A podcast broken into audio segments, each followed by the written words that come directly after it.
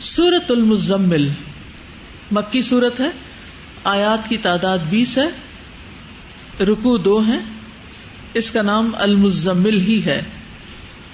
کیونکہ اس صورت میں اللہ سبحان تعالیٰ نے آغاز میں اپنے نبی صلی اللہ علیہ وسلم کو المزمل کہہ کے پکارا، تو اسی لقب کے ساتھ مخاطب کیا، تو اس سے اس صورت کا نام المزمل ہی ہے۔ پیچھے ہم نے دیکھا سورت الملک میں اللہ تعالیٰ کا تعارف ہے۔ سورت القلم میں نبی صلی اللہ علیہ وسلم کی اخلاق عالیہ کا ذکر ہے۔ سورت الحاقہ میں قیامت کا ذکر ہے۔ پھر اس کے بعد سورت معارج میں اخلاقیات اور عبادات کی تفصیلات ہیں کچھ۔ اور اللہ تعالیٰ کی بلندیوں کا ذکر ہے۔ پھر اس کے بعد سورت نوح میں ہم دیکھتے ہیں کہ کس طرح نوح علیہ السلام نے ایک لمبے عرصے تک اللہ تعالیٰ کی عبادت کی۔ اور اللہ تعالیٰ کی طرف لوگوں کو بلایا۔ سورت المارج میں دائی کے اوساف جو ہیں وہ ایک طرح سے پتہ چلتے ہیں۔ پھر دعوت دینے والے کا کردار پتہ چلتا ہے کہ کس طرح انہوں نے اپنی جان مار کر، اپنا تن، من، دھن قربان کر کے اللہ کے پیغام کو پہنچانے کی کوشش کی، لیکن کچھ لوگ بھی مسلمان بمشکل ہی ہوئے۔ اس کے بعد سورت الجن کا ذکر ہے، جس میں اللہ سبحانہ تعالیٰ نے جب ایک طرف انسان نہیں مانے تو دوسری طرف جنوں کے گروہ نے پہلی بار ہی قرآن سنا۔ تو وہ ایمان لے آئے۔ اس کے بعد اب سورت المزمل کا ذکر ہے۔ یہاں پر یہ بتایا جا رہا ہے کہ دعوی کا کام کرنے کے لیے انسان کے اندر قوت کس طرح آئے؟ دعوی کا کام ایک مشکل کام ہے۔ تو دائی کا جو زیاد راہ ہے، وہ قیام اللیل ہے۔ اللہ سبحان تعالی کے ساتھ تعلق ہے۔ ایک پیغمبر دن کو اللہ کی طرف بلاتا ہے لوگوں کو یعنی مخلوق کے ساتھ اس کا واسطہ ہوتا ہے۔ اور رات کو وہ اللہ تعالی کے ساتھ اپنا تعلق مضبوط کرتا ہے۔ تو جو شخص اللہ سے مضبوط تعلق نہیں رکھتا، وہ اللہ کی مخلوق کو بھی پھر اللہ کی طرف بلانے کا کام نہیں کر سکتا، کیونکہ اس راستے کی مشکلات اس کو گھبرا دیتی ہیں اور وہ جلد ہی یہ کام چھوڑ دیتا ہے۔ پہلے ہم لفظی ترجمہ دیکھتے ہیں، پھر اس کے بعد تفسیر ان شاء اللہ بسم اللہ الرحمن الرحیم۔ یا اے المزملو۔ کپڑے میں لپٹنے والے قم قیام کیجیے اللہ رات کو اللہ مگر قلیلن کم۔ نصف آدھا اس کا، او یا، ان کس کم کر لیجیے من اس میں سے قلیلن تھوڑا سا۔ او یا، زد زیادہ کر لیجیے بڑھا دیجیے ہی اس پر۔ ورتل اور ٹھہر ٹھہر کر پڑھیے القرآن، قرآن کو۔ ترتیلا ٹہر ٹہر کر پڑھنا۔ انا بے شک ہم سنلقی، ان قریب ہم ڈالیں گے۔ علیہ کا آپ پر قولن ایک بات، قول ثقیلا بہت بھاری۔ انا بے شک ناش اتا اٹھنا۔ اللہ رات کا۔ ہیا وہ۔ اشد زیادہ سخت ہے۔ وقت ان نفس کو روندنے میں۔ وہ اقوام اور زیادہ درست ہے۔ قیلا بات کرنے میں۔ ان بے شک لکا آپ کے لیے پھر نہاری دن میں سبحن مصروفیت ہے۔ طویلا طویل۔ وزقر اور ذکر کیجیے اسم نام رب کا اپنے رب کا۔ وہ تبتل اور سب سے الگ ہو کر متوجہ ہو جائیے الہی طرف اس کے۔ تبتیلا متوجہ ہونا۔ رب رب ہے المشرقی مشرق کا والمغربی اور مغرب کا لا نہیں الہ کوئی الہ برحق اللہ مگر ہوا وہی فتخذ ہو پس بنا لیجیے اسے وکیلا کارساز وصبر اور صبر کیجیے اللہ اس پر ما جو یقولون وہ کہتے ہیں وہ اور چھوڑ دیجیے انہیں حجرن چھوڑنا جمیلا خوبصورت انداز میں وزرنی اور چھوڑ دیجیے مجھے ولمقدبینا اور جھٹلانے والوں کو النعمتی جو نعمتوں والے ہیں۔ وہ ہل ہوں اور ڈھیل دیجیے انہیں پلیلا تھوڑی سی۔ ان بے شک لدئی ہمارے پاس انکالن بیڑیاں ہیں۔ وہ جہیما اور بھڑکتی آگ ہے۔ وہ تعامن اور کھانا ذا غصتن گلے میں اٹکنے والا۔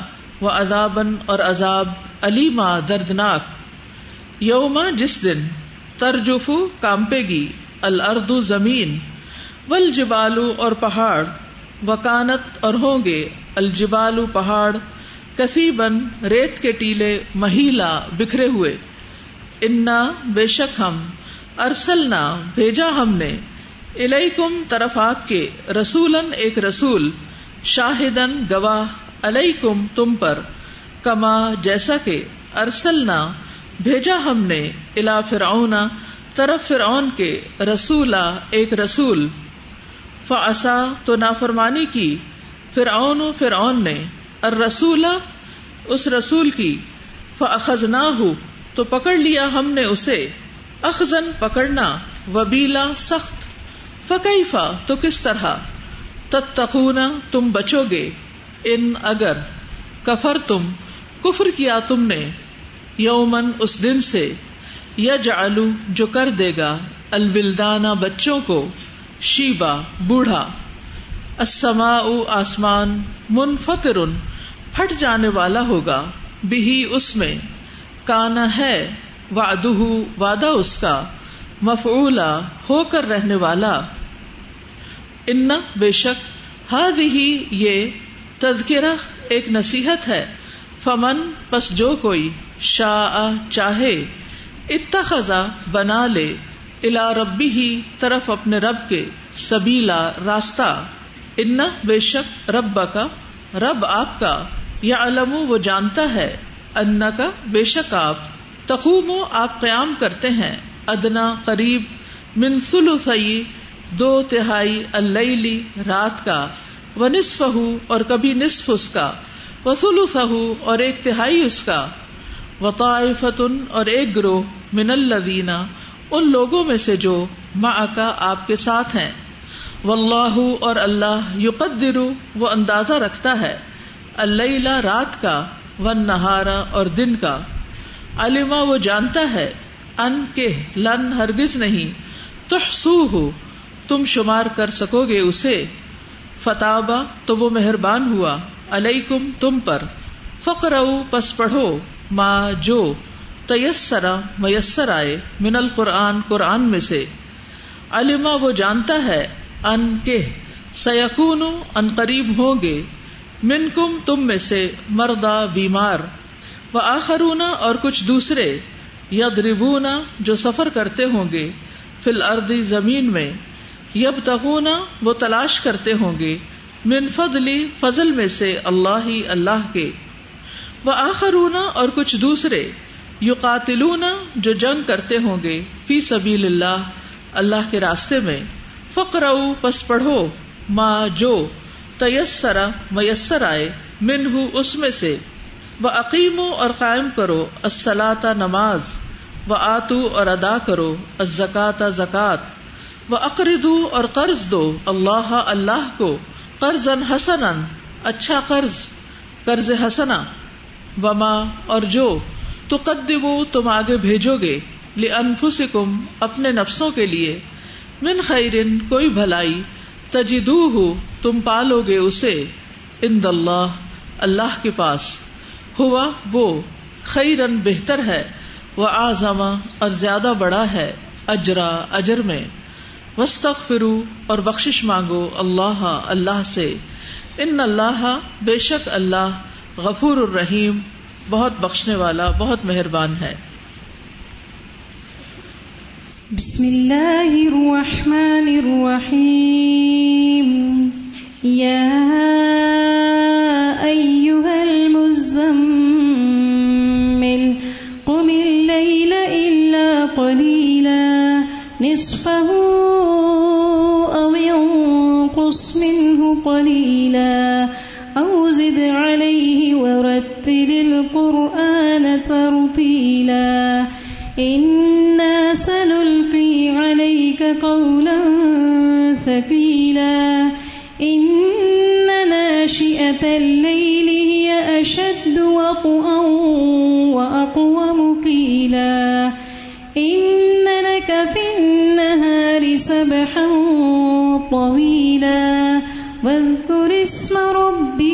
ربك وتبتل إليه تبتيلا.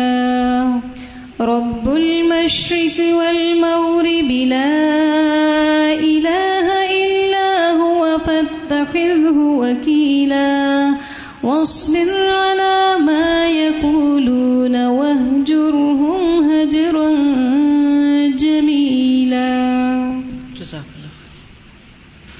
بسم اللہ الرحمن الرحیم۔ یا ایوہ المزمل۔ اے مزمل۔ یہ مزمل نہیں ہوتا بلکہ مزمل ذا پشد ہے۔ اصل میں یہ تھا متزمل۔ تا کو زا میں ادغام کیا گیا ہے۔ المزمل۔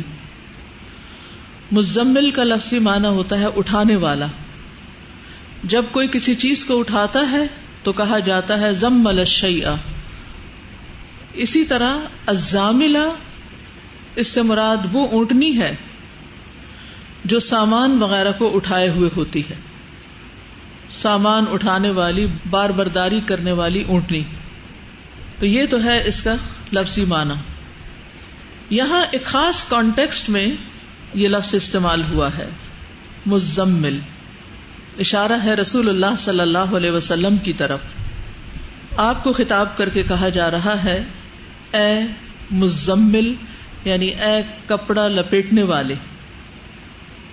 آپ کو مزمل کیوں کہا گیا؟ اربوں میں دستور ہے کہ لطف و محبت کے اظہار کے لیے جس حالت میں کوئی مخاطب ہو، اسی سے اسم مشتق کر کے اس کو خطاب کرنے میں استعمال کیا جاتا ہے۔ مثلا نبی صلی اللہ علیہ وسلم ایک مرتبہ مسجد میں گئے تو حضرت علی جو تھے وہ زمین پہ لیٹے ہوئے تھے، آپ کے جسم کو مٹی لگ گئی تھی۔ تو آپ نے ان سے فرمایا ہم یا آبا تو اے مٹی والے، اٹھو۔ تو یہاں آپ سے کہا جا رہا ہے، اے کپڑے میں لپٹنے والے۔ سوال یہ پیدا ہوتا ہے کہ آپ کو یہ خطاب کیوں دیا گیا کہ اے کپڑے میں لپٹنے والے؟ اس کی متعدد وجوہات بتائی جاتی ہیں، جن میں سے ایک وجہ یہ ہے۔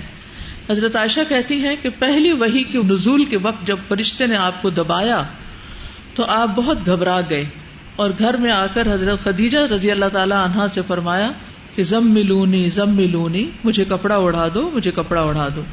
اسی طرح ایک اور روایت میں آتا ہے کہ جب کچھ عرصے کے لیے وہی بند ہو گئی تھی اور پھر آپ ایک دفعہ راستے میں چلے جا رہے تھے تو آسمان سے ایک آواز آئی۔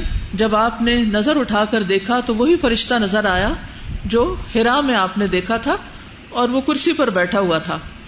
آپ اس کو دیکھ کر ڈر گئے اور واپس آ کر اپنے گھر میں حضرت خدیجہ سے کہا کہ زم ملونی زم ملونی کہ خوف کو دور کرنے کے لیے آپ نے اپنے اوپر کپڑا لپیٹا۔ اسی طرح ایک اور وجہ یہ بھی بتائی جاتی ہے کہ قریش کے لوگ دار الندوا میں جمع ہوئے اور رسول اللہ صلی اللہ علیہ وسلم کے لیے کوئی نام طے کرنے لگے۔ کہ ایسا نام کوئی آپ کے لیے طے کیا جائے کہ جسے سن کر لوگ آپ کے پاس آنے سے رک جائیں۔ کسی نے کہا آپ کو کاہن کہا جائے تو دوسرے نے اختلاف کیا، تو کسی نے شاعر کہا، تو کسی نے مجنون کہا۔ تو جب یہ باتیں نبی صلی اللہ علیہ وسلم تک پہنچی تو آپ کو بہت رنج و غم ہوا۔ اس رنج و غم کو مٹانے کے لیے اپنے آپ کو کپڑے میں آپ نے لپیٹ لیا۔ تو اس سے یہ پتہ چلتا ہے کہ متعدد مواقع پر آپ نے اپنے خوف یا غم یا اپنی جذباتی کیفیت کو دور کرنے کے لیے اپنے اوپر کپڑا لپیٹا تھا۔ تو آپ کے دشمن آپ کو کاہن اور شاعر کہنے کی تیاری کر رہے تھے اور اللہ سبحان و تعالیٰ آپ کو پیار سے مخاطب کر رہے ہیں کہ اے کپڑا لپیٹنے والے یعنی اب آرام کا وقت گزر گیا، اب کام کا وقت آ گیا ہے، آپ خوف نہ کریں، غم نہ کریں، اس کا علاج کس سے کریں؟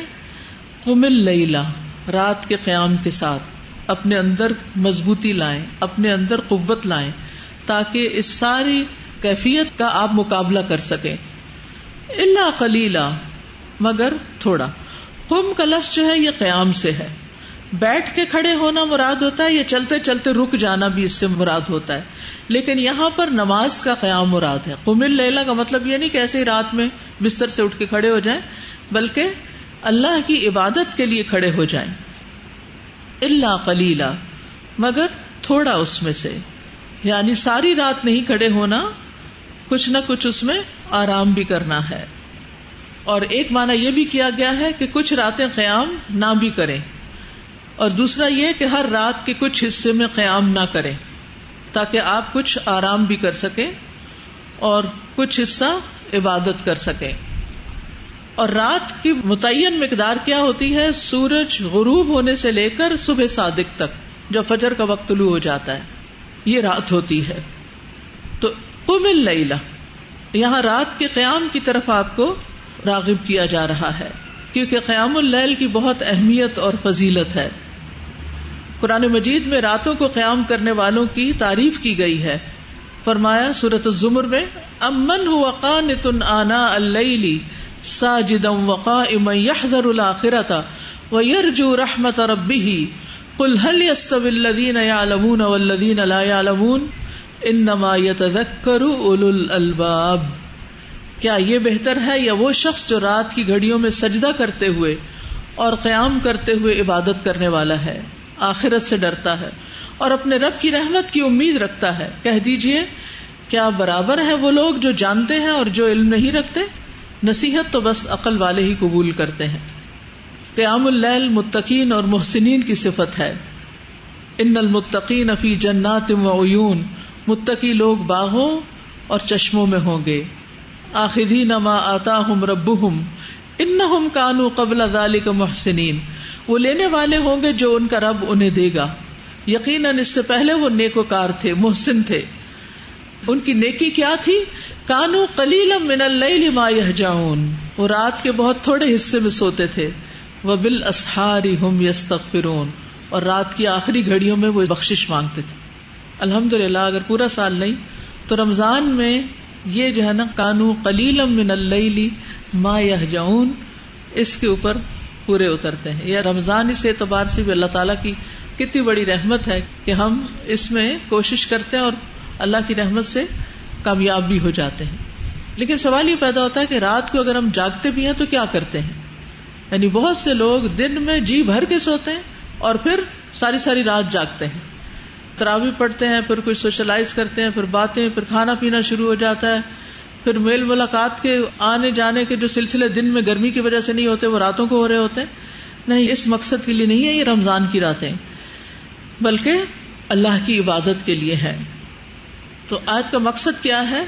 کہ وہ راحت اور نفس کے سکون کے اوقات میں عبادت کی مشقت کو برداشت کرتے ہیں۔ حسن بصری کہتے ہیں، انہوں نے رات کے قیام کی تکلیف کو برداشت کیا۔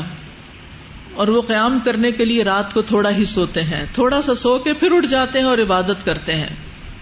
اور یہ جنت میں جانے والوں کی صفات میں سے ہے۔ ولدین یبیتون لربہم سجدم و قیاما اور رات کو تحجد پڑھنے اور اس میں دعا کرنے والوں کی جزا کیا ہے؟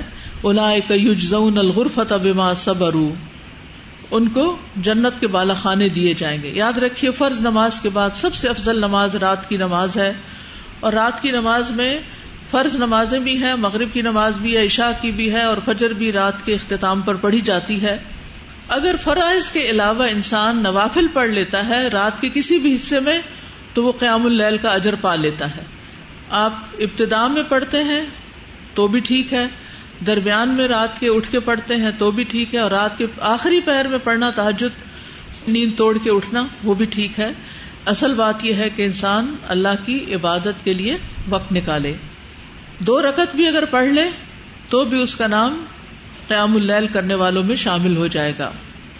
تجافا جنوب انل مزاج یدعون ربهم خوفا وطمعا۔ یہ انبیاء کا اخلاق رہا ہے۔ تمام انبیاء اس کی پابندی کرتے رہے ہیں۔ حضرت داؤد علیہ السلام کے قیام کی، خاص طور پر نبی صلی اللہ علیہ وسلم نے صفت بیان کی۔ یہ مومن کا شرف ہے۔ رسول اللہ صلی اللہ علیہ وسلم نے فرمایا، میری امت کے اشراف اور معزز لوگ قرآن کے حافظ اور رات کو نماز پڑھنے والے ہیں۔ حملت القرآن و اصحاب اللیل، جو راتوں کو قرآن پڑھتے ہیں، کیونکہ دن کے مقابلے میں رات کو قرآن پڑھنا اور طرح کا معنی انسان کو سمجھاتا ہے۔ اور ایسا شخص قابل رشک ہے کہ جو قرآن پڑھتا ہے اور رات کو قیام کرتا ہے۔ اور اس کے پہلو ہی میں ایک شخص ہوتا ہے جو قرآن نہیں جانتا۔ اور وہ اس پر رش کرتا ہے جو جانتا ہے اور نماز پڑھتا ہے، تو وہ کہتا ہے کہ اگر اللہ مجھے بھی ایسا علم دیتا تو میں بھی اس کی طرح قیام کرتا۔ پھر رب کے قرب کا ذریعہ ہے، برائیوں کا کفارہ ہے، اللہ تعالیٰ کو خوش کرنے کا ذریعہ ہے۔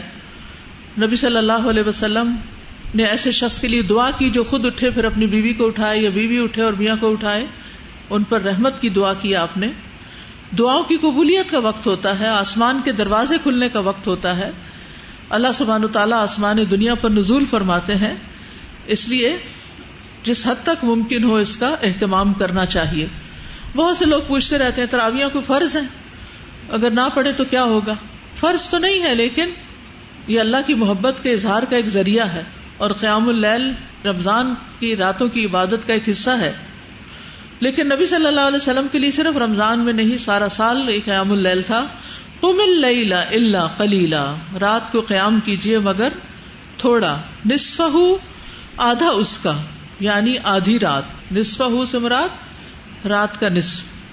اب ان قسمن ہو خلیلا یا اس میں سے بھی کچھ کم کر لیجیے یعنی نصف کا نصف کر لیجیے ون فورتھ کر لیجیے او زد علیہ یا اس سے زیادہ بھی کر لیجیے یعنی آدھی رات سے زیادہ۔ ورتل القرآن ترتیلا اور قرآن کو ٹھہر ٹھہر کر پڑھیے قرآن کو ٹھہر ٹھہر کر پڑھیے۔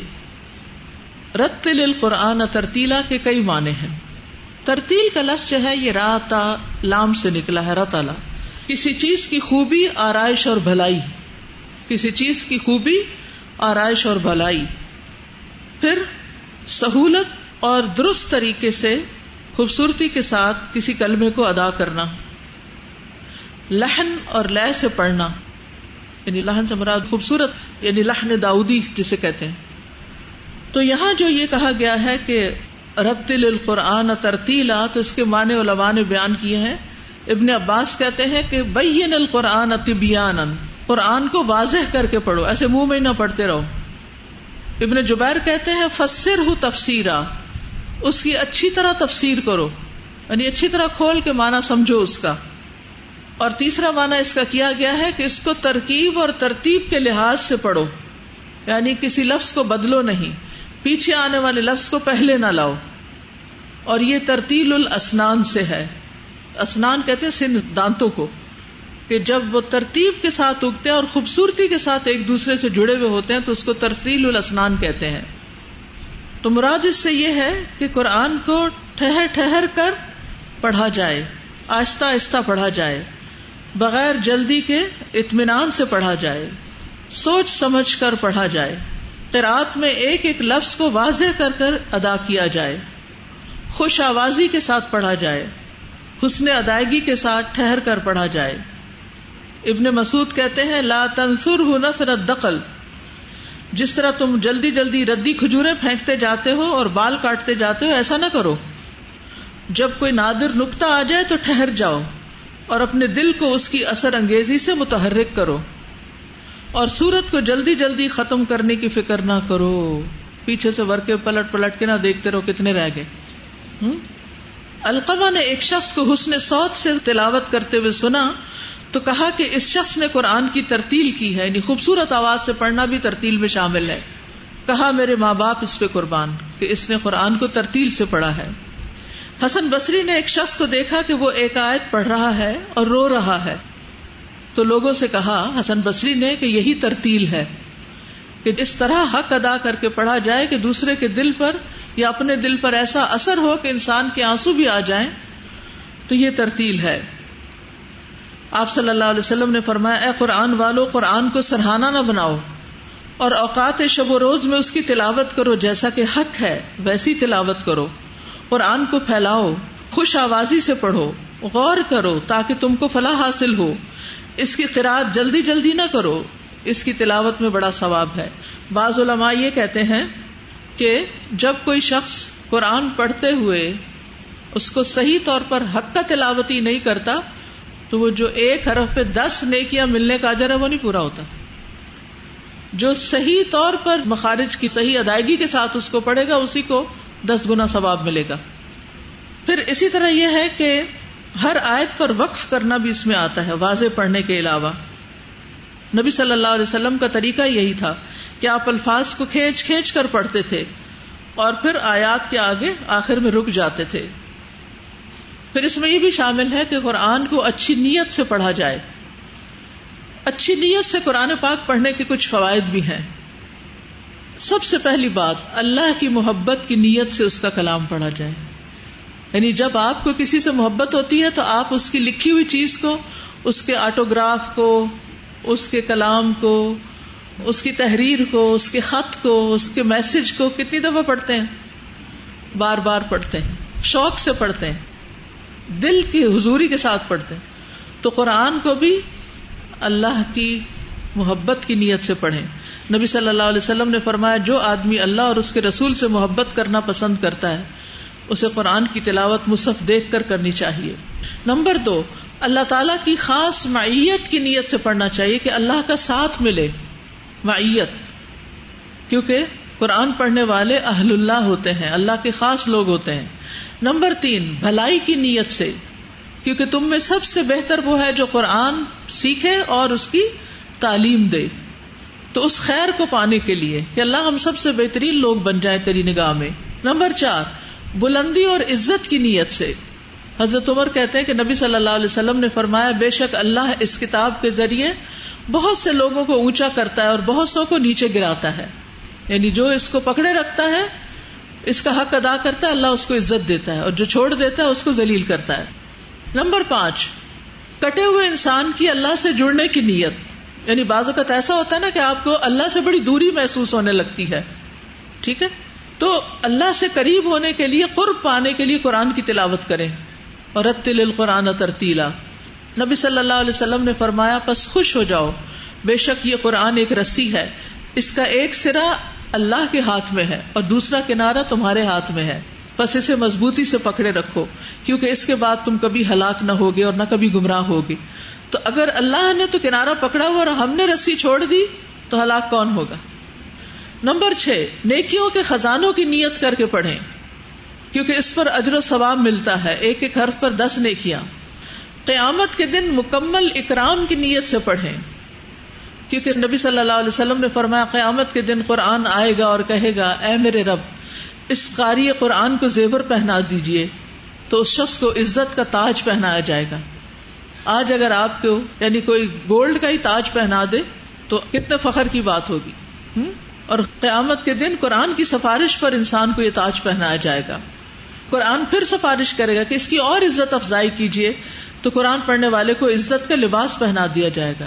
پھر قرآن کہ گئے میرے رب، اس سے راضی ہو جائیے۔ تو اللہ تعالیٰ اس شخص سے راضی ہو جائے گا۔ پھر اس سے کہا جائے گا، قرآن پڑھتے جاؤ اور جنت کے درجے چڑھتے جاؤ۔ ہر آیت کے ساتھ ایک نیکی بھی زیادہ کر دی جائے گی۔ یہ ایسا ہی ہے جیسے دنیا میں کسی کو کوئی قرآن پڑھتے جاؤ اور اس زمین پہ چلتے جاؤ، جہاں تک تم پہنچو گے وہ ساری زمین تمہاری۔ پھر شفات کی نیت سے بھی پڑھنا چاہیے۔ جو شخص قیامت کے دن کوئی دوست اور سفارشی نہ پائے، وہ قرآن کی سفارش پائے گا، اگر وہ اس نیت سے پڑھتا ہے۔ کیونکہ یہ اپنے پڑھنے والوں کے حق میں بحث کرے گا۔ قرآن کو اپنے خلاف گواہی نہ بنائے۔ قرآن میں ایک صورت ہے جو تیس آیتوں والی ہے۔ کون سی ہے؟ الملک، جو پڑھنے والے کے لیے جھگڑا کرے گی۔ نمبر نو، جہنم کے عذاب سے بچنے کی نیت سے پڑھیں۔ حدیث میں آتا ہے، اگر قرآن کسی چمڑے میں ہو تو اسے آگ نہیں کھائے گی۔ تو جو اس کو پڑھے گا، اس کو آگ نہیں چھوئے گی۔ پھر معزز اور نیک فرشتوں کے ساتھ ہونے کی نیت کریں۔ جو شخص قرآن مہارت کے ساتھ پڑھتا ہے، وہ لکھنے والے، معزز اور بزرگی والے فرشتوں کے ساتھ ہوگا۔ تو جو شخص مشقت کے ساتھ پڑھے اس کے لیے دوہرا اجر ہے۔ تمہارا چونکہ وقت ختم ہو گیا ہے، یہیں پر مکمل کرتی ہوں۔ انشاءاللہ کل اسی آیت کو ہم کنٹینیو کریں گے۔ ابھی اس میں کچھ چیزیں باقی ہیں۔ تو ورتل القرآن ترتیلا سبحانک و بحمدک اشہد ان لا الہ الا انت، استغفرک و اتوب الیک۔ السلام علیکم و رحمۃ اللہ وبرکاتہ۔